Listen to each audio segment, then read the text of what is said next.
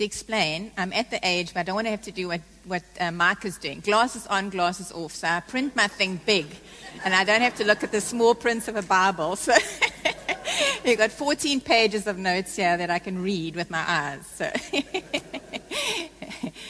okay. Um, I really count it such a privilege to be um, bringing the word today. I spent this last week in this text that um, Nick asked me to preach, and um, I have just been so blessed by it. Actually, surprisingly so. I read it initially and I thought, yo, what am I going to say here? But as I've just spent time just digging in the word, I've been so, so overwhelmed by um, just the love and the goodness of God. So I'm praying that as I speak today, that something of that will, that you will grab some of that. Um, the goodness of our God. He's such a good, beautiful God.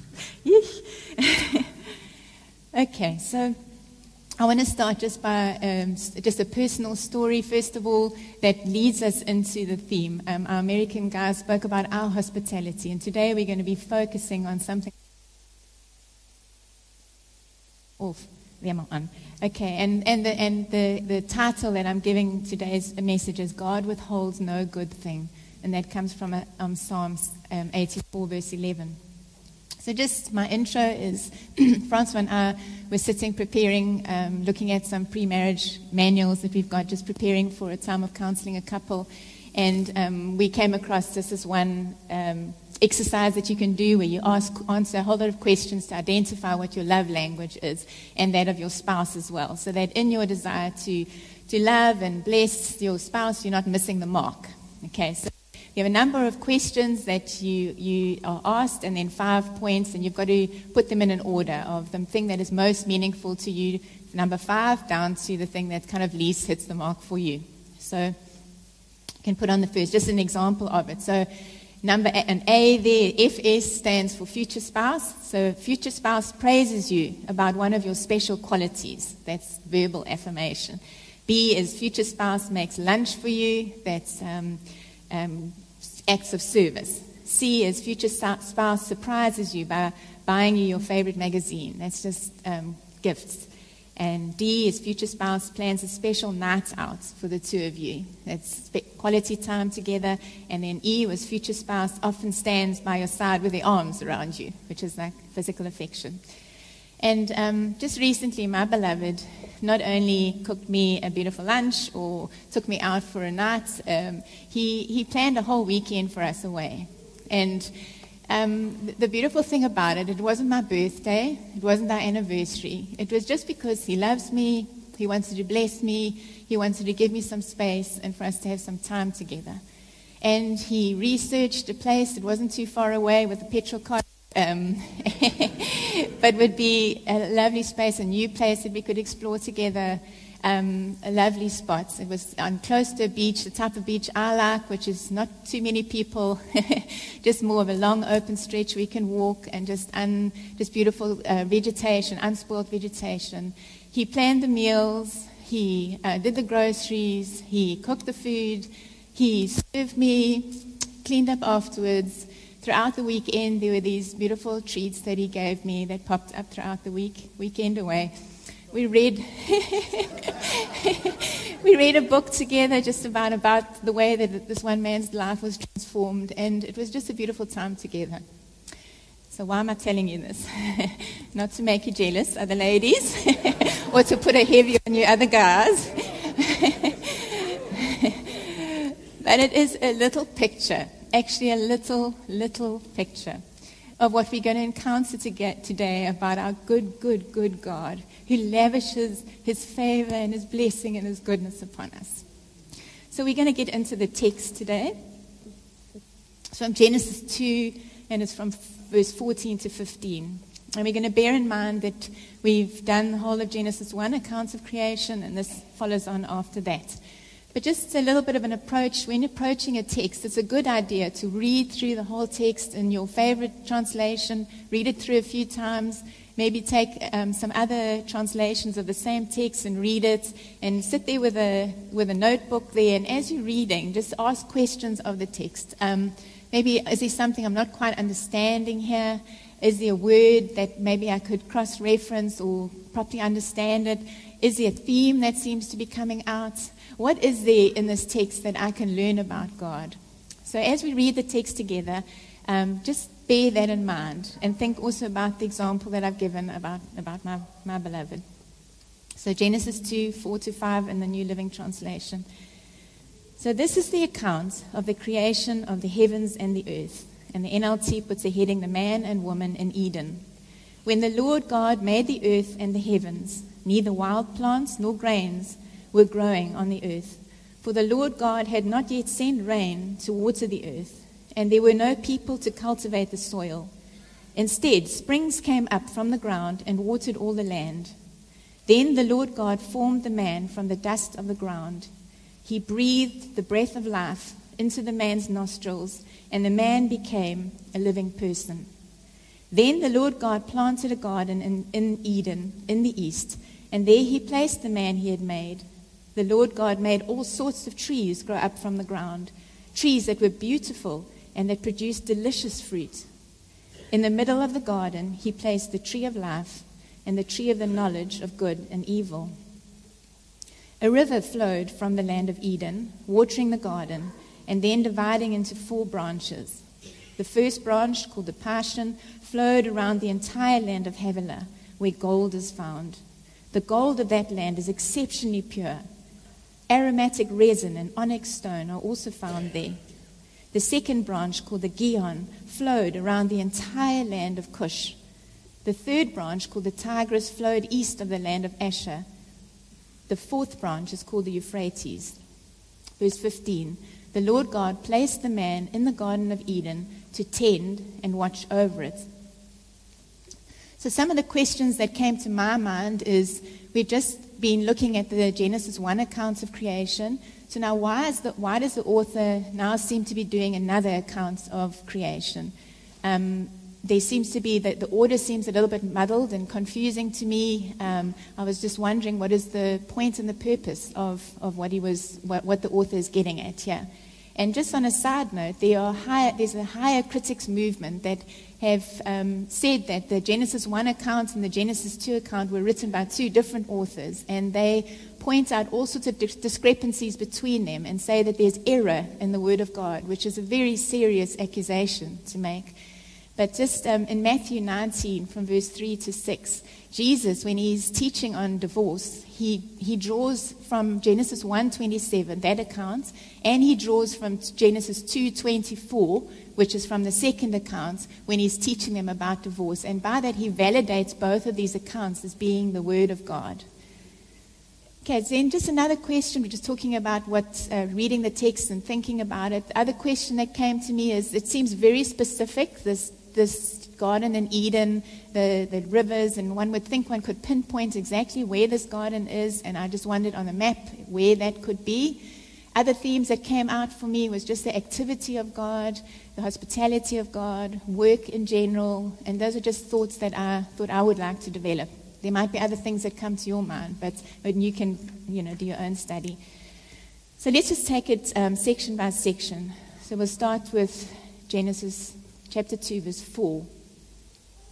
It says there, This is the account of the creation of the heavens and the earth when the Lord God made the earth and the heavens. And if you've got an ESV Bible, you'll see it's written, These are the generations of the heavens and the earth when they were created, which seems a bit different. So, what is he, what is he actually getting at here? That word accounts of or generations of is a, is a Hebrew word. I'm sorry, I'm not, I don't think I'm pronouncing it correctly, but it's probably tolida, with the root meaning to give birth to or to bear. And this phrase is used 11 times throughout the book of Genesis, and it gives something of a structure to the book of Genesis. And each time it introduces a new section about the person that's named. For instance, in Genesis, in Genesis 5 1, it says there, this is the written account of the family line, sorry, line of Adam, and then it talks about that. And then in 10.1, it says, this is the account of Noah's sons, Shem, Ham, and Japheth, and on it goes about that. So we get from this that, that Genesis, um, so Genesis 2.4 is not a rehash of Genesis 1. It's actually introducing a new section. And it's the first, and it's the only time where it speaks of not a person, but of creation. But the way that we can understand it is maybe to re, um, sort of rephrase it would be that this is a, what became of the heavens and the earth that the Lord God created or gave birth to. Or another way to understand it would be this is the account of something that came from the creation of the heavens and the earth, namely man, mankind. So what we're doing here in the second account is that, is that the author is, is zooming us into particularly day six of creation, into the creation of mankind, and into a garden that he created for them. Something else just to take note of is the whole of Genesis 1, when it refers to God, it says God created. And if you remember, if you were here when Francois spoke, it's the word for God is Elohim, which is the plural form. It speaks of the one true God, the supreme one, the all powerful one, the majestic one, who just by a decree, by a spoken word, is able to create. Whereas from in Genesis 2 account, from Genesis 2 4 onwards, there are 20 times where it speaks about Lord God. What is the significance of that? So Lord is the is the is Yahweh, which is the personal or intimate covenantal name of God. So what we're doing here, so the Genesis 1, it speaks about this majestic Elohim God. And Genesis 2, it's the same God, it's Lord God, but now it's Lord. It's, it's, it's zoning into this personal covenant God, how this majestic God becomes this intimately involved God that's intimately involved in the creation and the formation of mankind, of man. It's beautiful. You'll see that there's a parallel between um, Genesis 1, 1 to 3, just in the structure, and Genesis 2, 4 to 7. And we're just going to look at that. So Genesis 1, 1 and Genesis 2, 4 are like the titles to the chapter. So Genesis 1, we said, In the beginning, God, that's at Elohim, created, and the word there Francois spoke about is bara. He created everything out of nothing. Whereas now in Genesis 2, 4, it speaks about this is the account of the creation of the heavens and the earth and then listen here. It says, When the Lord God, that's Yahweh, the intimate, personal, covenantal God, and then made, and now there's a switch in the words, where he made the earth and the heavens. There's a switch around. So before the emphasis was on the heavens and the earth, the cosmos, the big, the whole big picture, and now it's zoning. Yahweh, the intimate God, is zoning down into the, the earth and the heavens, the emphasis being on the creation of man and the spot for man. Okay, then the second um, little section there, Genesis 1 2 and Genesis 2 5, is giving the, informa- the background information to the narrative. And it seems to start here in the Genesis 2 accounts, sort of somewhere in day 3, where the earth and the land is already being separated. And there's this very interesting thing about there being no rain, but there being this irrigation system. It's like this underground, subterranean water system that, that ongoingly springs up from the earth in like springs or mists that, that come up and water the face of the earth. And then we get now to the narrative. And so in Genesis 1 3 and in Genesis 2 7, that begins. Genesis 2 7, then again. Then the Lord God formed the man from the dust of the ground. He breathed the breath of life into the man's nostrils, and the man became a living being. So that word to form is the word, it's called yatsa, and it's different to bara. Remember, bara is you create something out of nothing. Now, yatsa is a word, it's a creative word, it's an artistic word. It's God creating something out of an existing something, out of ground. And it's a picture of the potter who's forming clay. And the same, the, the, the same pictures in Jeremiah 8, 2 to 4, Romans 9, 20 to 23. But the importance here is that the potter has a right to make what he wants with the clay. He forms and fashions it according to a specific design. And in Isaiah 29, 18, it speaks to the whole atheistic voice of today. And in the NET it says, Your thinking is perverse. Should the potter be regarded as clay? Should the thing made say about its maker, He didn't make me? Or should the pottery say about the potter, He doesn't understand? Here we see our intimate God getting his hands, you could say, dirty in the dust of the ground. It's, it's there, it says there, so he made man from the dust of the ground. And the, the word for man is Adam. That's where Adam comes from. It comes from the Hebrew man. And then he made, he made man from the ground, which is the Adama, however you say it, Adama, yeah. It's not gold dust, it's just the dust of the ground. And it speaks something about just the lowliness and the, the fragility of man. And yet, you have this amazing God that comes and he does this intimate act of breathing life into the nostrils of man. And that word, um, the word for breathe and spirit, is the same in many languages. So in, in Latin, it's spiritus. In, in um, Greek, it's, it's um, what's it again? Pneuma. And in, and in Hebrew, it's ruach, something of the breathing. So as the Spirit of God breathes, his breath into mankind, he becomes this living being. He receives something of the Spirit of God, something of the image of God. So he's both earth and he's, he's made in the image of God. And it just brings to light that whole picture again, just of how God, we need a breath every minute or two. Every minute. If God were to hold, withhold the next breath from us, we would die. We would go back to the ground. But He is there constantly sustaining us with His breath of life. It's such a beautiful picture. And how can we be so, we can raise our fist at this, at this Maker God when we need Him to sustain us. There's a beautiful verse in 1 Corinthians 15, verse 45, that says, The first Adam became a living being. That's what we've read about here now in 2 7. The last Adam, which is Christ, a life giving spirit. And the Amplified adds there, restoring the dead to life. So we know that when we die, we, re- we just return to the dust. And we know that Adam and Eve messed up, and there was a spiritual death that happened. But the wonderful, wonderful thing is that when we are born again, when we, when we put our trust in Jesus, we are born again, and the Spirit of God again breathes life into us, so that even though we may die, and our body would go down into the ground. Our spirit is being made alive, and we are eternal beings, and we will never die again. It's just such a lovely picture that we can remember here. So we've encountered this God that is formed and fashioned. We've encountered this God that is breathed, and now we see God, our God, our, this big, big God that starts gardening He's created the cosmos, but now he starts gardening and forming a lovely spot that is just prepared for, for Adam and, late, and his wife to come, Eve. It's beautiful. He starts gardening. Then, and so that's in verse 8, the Lord God planted a garden in Eden in the east, and there he placed the man he had made.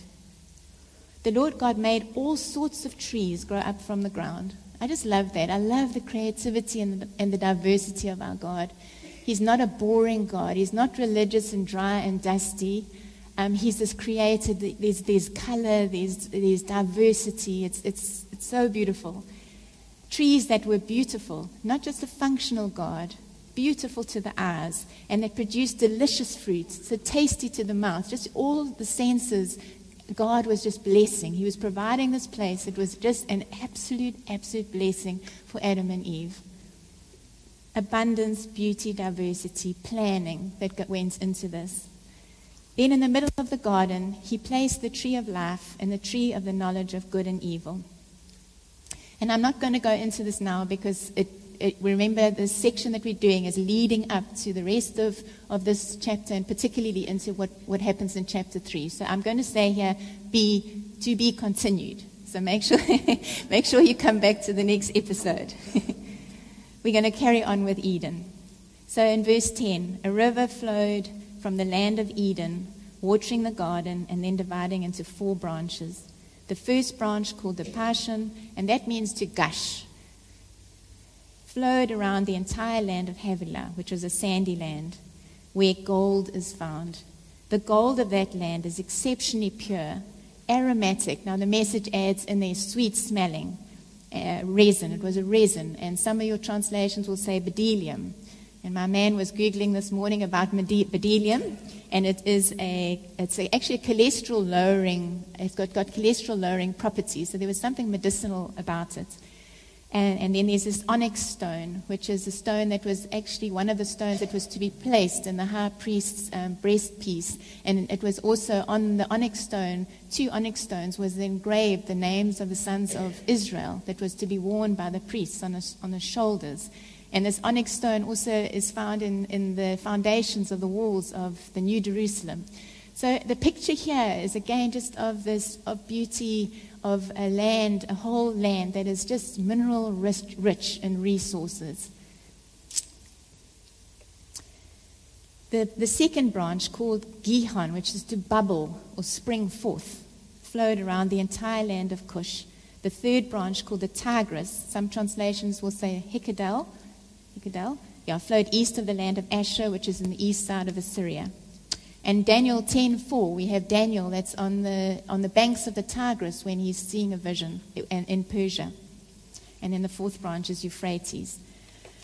So, although there's a lot of details in um, this description, if you can just go to the next slide, um, it's not actually, we can't actually pinpoint exactly where this is. We know that there's a Tigris River and there's a Euphrates River that is in um, modern day Turkey going down into um, Persia, at least uh, into Iraq.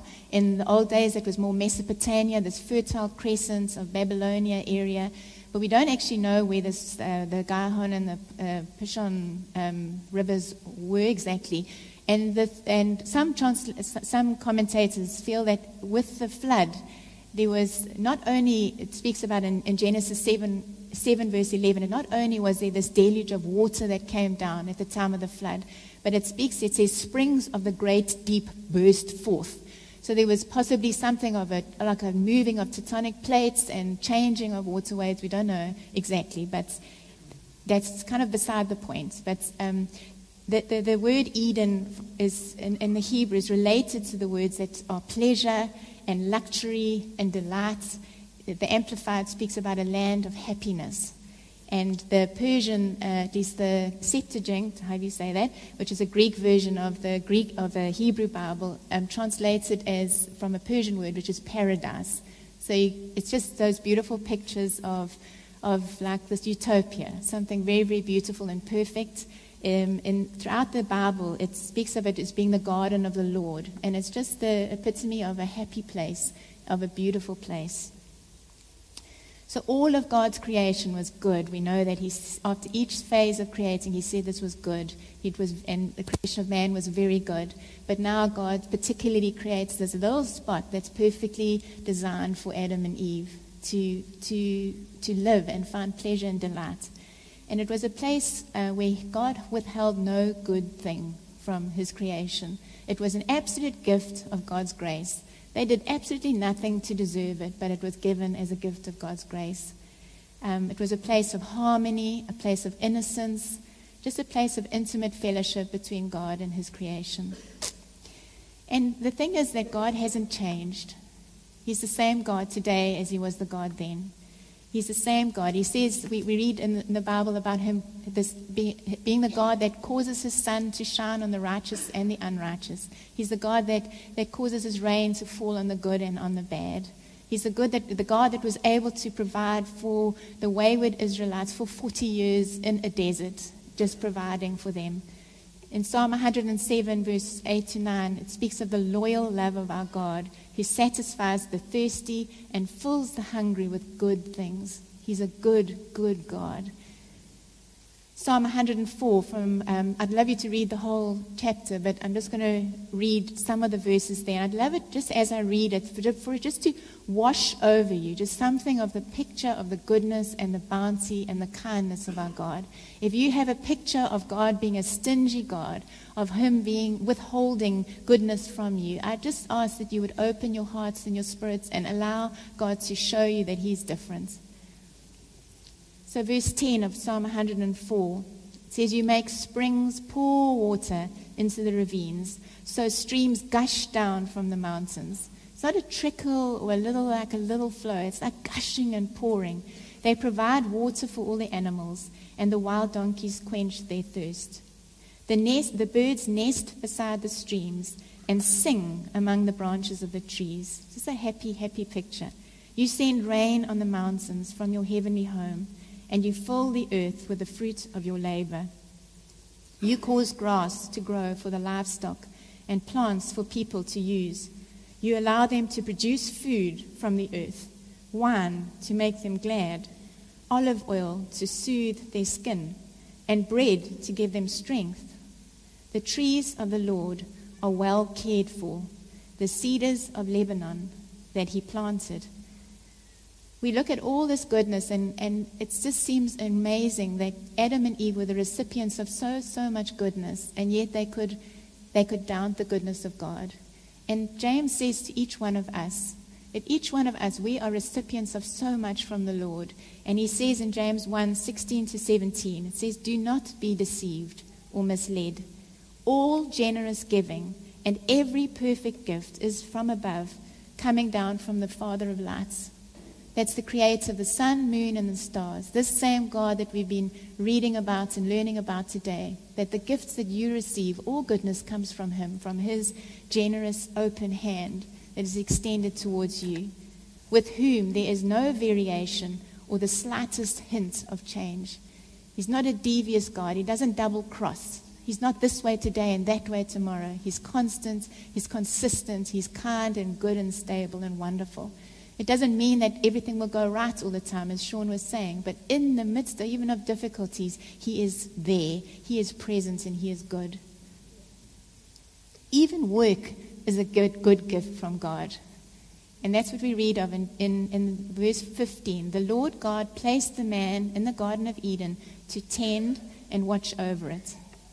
That word tend is to labor, to work, to care for, and that for is the same term that was used with the Good Samaritan when there was that traveler that was beaten up, the Jewish guy, and he goes and he just, he tends, he tends for him, he cares for him in the most generous and sacrificial way. And then um, he, it also has got something of a Levitical sense to it, to, to serve. Also, that 1 Timothy 3 5 was where the elders were to serve the church. It's that same word that Adam and Eve was to serve and to tend the garden. And then to watch over is to maintain, keep, guard, protect, govern, even observe and give heed. So basically, Adam, and, Adam was placed in the garden to serve and obey God and to look after his creation. So just two applications I thought here. Is the, one, the first one is around the thing of creation care, is that we have been given a stewardship to look after the earth that God has created and not to, to mess it up and not to exploit its resources. And um, there was there's a movement in 2011. It's a Lausanne movement, which is a group of churches, church leaders that came together from all over the world to like relook at what the mission statement of the church is and to mandate us to to action. And um, in a document called the Cape Town Commitment, they name a number of things. And one of the interesting things that I found, I love that document, but there's one thing in point seven. It says we love God's world. And basically, it says that the earth is the Lord's and the fullness thereof, and that it was designed to bring glory to God and to draw people to Himself and to revelation of who He is. And if we trash it and we exploit it, we, we're messing with, with that. And if we claim to love our God, we will look after the creation that He's given us to look after. And then the, just the second thing that I, I thought for us just to re look at is just our mindset around the thing of work our theology, you could say, or just our philosophy around work, is that we, when you look at Genesis 1 and Genesis 2, doesn't it strike you to see how busy God is? He's constantly at work. He's doing, he's working, he's working, he's active. And then there's this beautiful like thing that he does is that after he does something, he sits back and he looks. And he takes joy and he takes pride in it. He takes delight in it. And we are made in the image of God. And that's what he calls us to here. He called Adam and Eve to partner together with him. And he calls us to, to, to work w- with everything that we have as unto the Lord. That's what um, my, actually one of my, my mottos at school was Colossians 3.23. Whatever you do, work at it with all your heart as working for the Lord and not for man. And um, some of us may think that um, work is a curse or it's this necessary evil that you just have to do to be able to put bread on the table or food on the table. But actually, we see here that it was a gift from God. And that the curse came in uh, the difficulty of work came in after Adam had sinned. And then it said that work was going to be, there was going to be sweat involved in work. There was going to be um, thorns and thistles.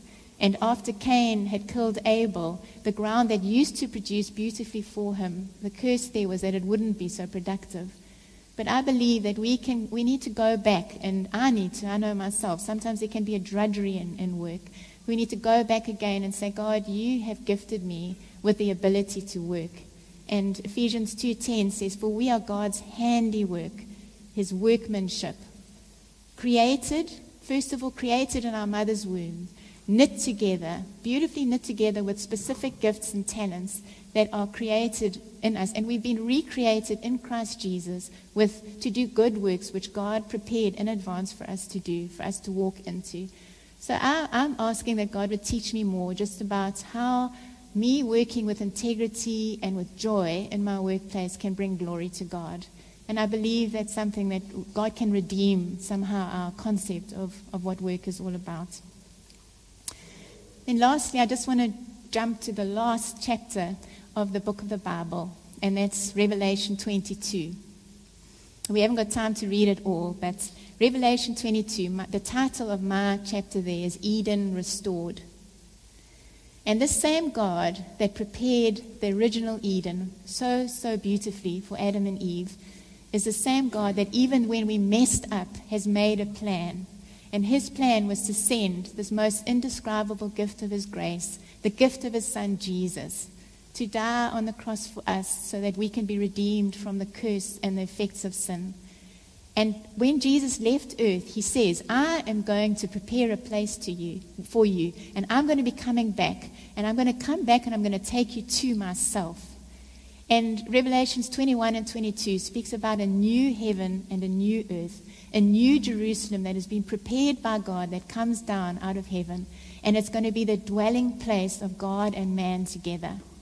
Not only will Adam and Eve walk occasionally together with God in that garden, but people from every tribe and tongue and people and nation who have been redeemed, whose names are written in the Lamb's book of life, will be fellowshipping together with God.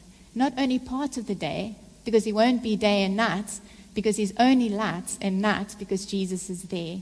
Like 24 7, although there won't be time, we'll be together with God, fellowshipping together with Him. And then from the throne is gushing this beautiful, crystal clear stream. And on both sides of that stream, there's the tree of life. And those, that tree of life bears fruit every single month. And its, le- and its, and its um, fruit is for the healing of the nations. There will be no sickness. There will be no sorrow. There will be no shame. There will be no Satan that's lurking in the bush ready to deceive us. We will be together with our God in this Eden restored. Hallelujah. I think, what is our response meant to be? How should we respond in the light of this incredibly generous, kind God? Surely it would be that we would love Him with all our heart, soul, mind, and strength. Surely it would be that we would worship Him and that we would serve Him with every ounce of our being. And then surely we should look at the goodness that God has given us so much. He's blessed us with so much, and that we would be hospitable, that we would take that which we have been given, and that we would bless others, and we would host others with the same generosity with which we have been hosted. Amen. Okay. Stand. Won't you stand? All stand, please. Oh, oh. I'm on,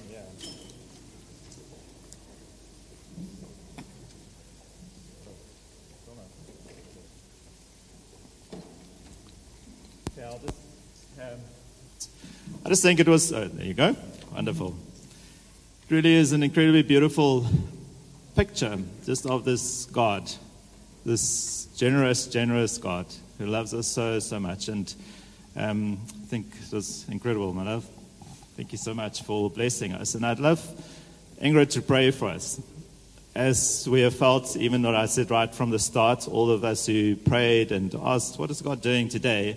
From the start, He was preparing us. He was saying to us, even prophetically, that He is preparing a table before us. And we've been looking at Genesis, a place um, how God created this paradise, Eden, for us to have personal, intimate, beautiful relationship with Him, like what we said. And, and I feel that God is wanting to give us a new revelation of who He, he truly is. For many of us, it has been tainted uh, through experience or through what we've heard from other people or whatever that we've grown up with. But God has just wanted to wash this, like, sort of clean in a way of all those and just say to us, just allow me to again show you truly who I am. And then, and then it's like impossible for us not to respond to that. But it is that revelation of, of the beauty of our Father God that we could look at and, and just the intimacy that He desires with us and that He's actually enabled us to enjoy. Sin has taken that away, but He's enabled us to enjoy that, that intimacy with Him. So, so as Ingrid prayed for us, just to receive that, I'd love for each of you to do, and then and then there's going to be a beautiful song that ends with us, and let, let's sing it with all our heart of, of a declaration to Him that we truly want Him to captivate our vision. Let's be our, be our my vision. So.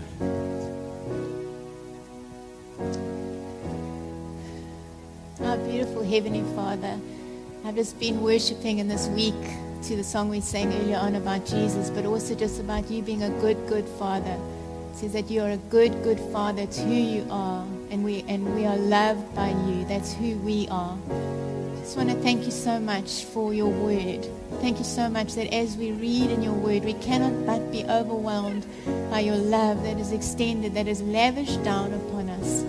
Now, thank you for your word, your written word, but thank you for you, Holy Spirit, that's here with us now, that would open our minds and would blow off the lies that have sometimes just been caking over our minds just the lies that the devil has spoken about God being mean or even about us being unworthy to receive anything from God. And I pray, Holy Spirit, that you would come and that you would show us afresh just the beauty of Jesus. As you've been doing, as, as I've been preaching, I believe you've been opening eyes. And I pray, Lord, that you would take off any heaviness, that you would take off any sense of unworth about anybody. Because as we've seen here, Adam and Eve did nothing to deserve the way that they were lavished upon. Thank you, Lord Jesus, that it's not through any merit of our own that we are loved by our Father and that we are loved by you. Come, Holy Spirit, I pray. Just come, Holy Spirit. Just open our eyes. Just open our, our hearts.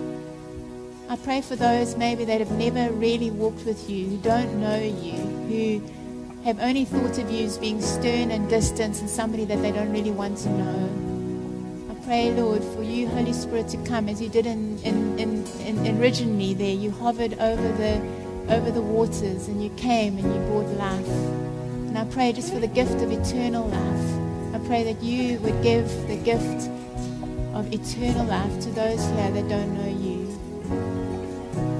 Thank you, Lord, for your goodness. We we worship you. We turn our faces towards you. We turn our gaze towards you. We take our eyes off our surroundings and off the things that are making us to be worried and anxious.